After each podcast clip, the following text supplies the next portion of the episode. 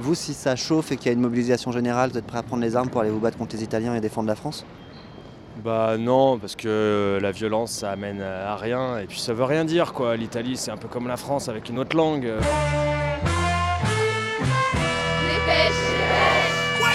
Salut, c'est Livo et je découpe les journaux avec mon micro. Ciao, sono Livo e tagliato i giornali con microfono. Ouais, reste en français, Livo, hein, c'est mieux.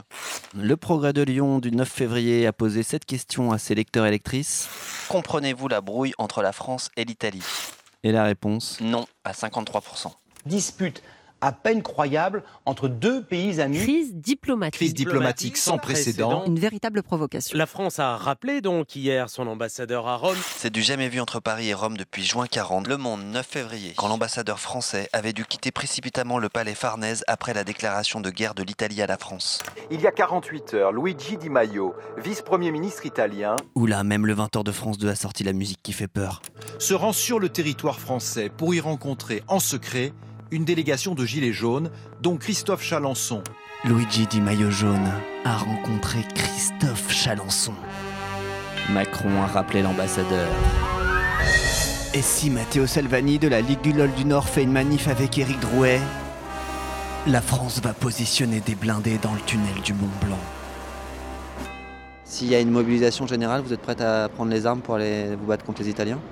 Contre les Italiens, je sais pas. Le JD des 10 février. J'ai pas encore d'avis en fait.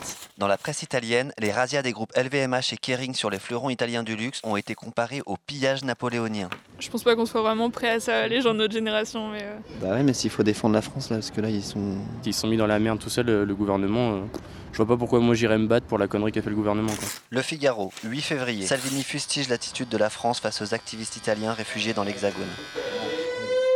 En théorie, moi j'ai un avis favorable à l'extradition. Bon, Mitterrand, il n'a jamais euh, autorisé faire extrader les gens comme moi et autres gens. Alors lui, c'est mon voisin Toto, ancien militant des Brigades Rouges. Il est là depuis que Mitterrand avait protégé les anciens activistes italiens des procès politiques qui les attendaient au pays. Toi, tu risques quoi si tu retournes en Italie? Il devait risquer à peu près une, une quinzaine, une vingtaine d'années. CQFD, février 2019. En 2004, après une nouvelle demande d'extradition de l'Italie, la police antiterroriste arrête Cesare Battisti, alors marié, père de deux enfants, connu comme auteur de polar. Bon, aujourd'hui j'ai la rage parce que bon, ils se sont permis de mettre en prison, d'enfermer quelqu'un. 35 années, 40 années après, les actes de révolte révolutionnaires qui sont passés en Italie. À partir de 2004, Cesare Battisti séjourne clandestinement au Brésil. En 2010, Lula fait annoncer son refus d'extradition.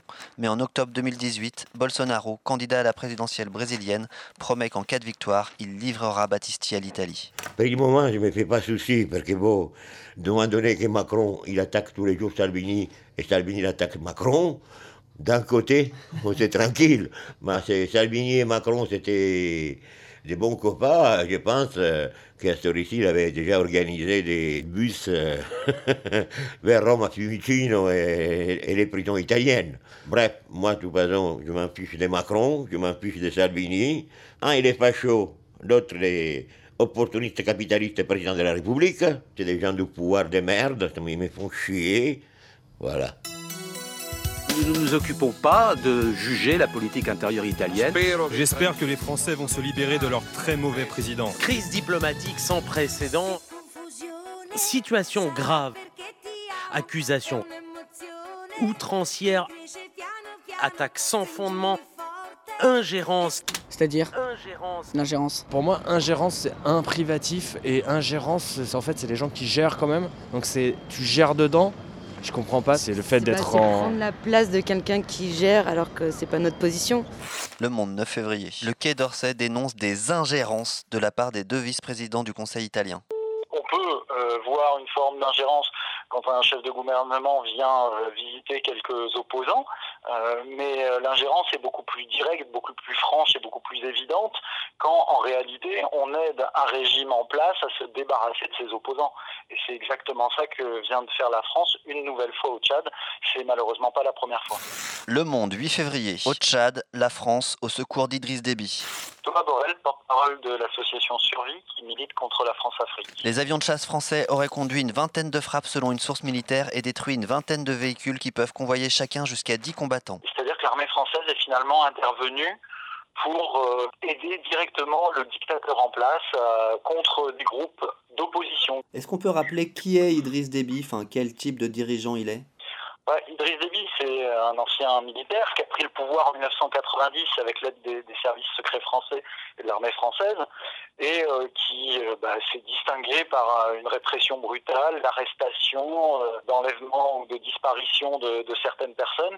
Donc c'est aujourd'hui une des dictatures les, les, plus violentes, les plus brutales d'Afrique francophone.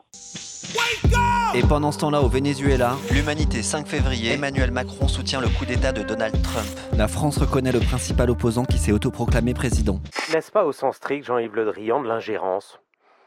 C'est une tentative de notre part euh, de faire en sorte que la crise vénézuélienne se règle dans le calme. Mais de l'ingérence, vous refusez le, terme? Ce n'est pas de l'ingérence, c'est une demande démocratique. Qu'est-ce que vous en pensez, vous, l'ingérence? L'ingérence. Ingérer.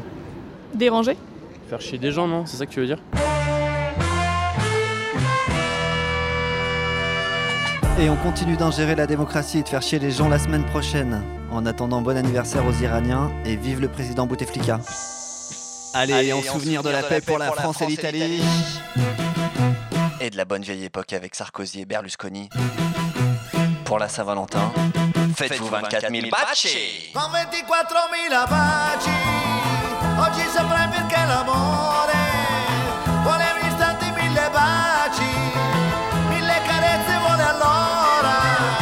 arteradio.com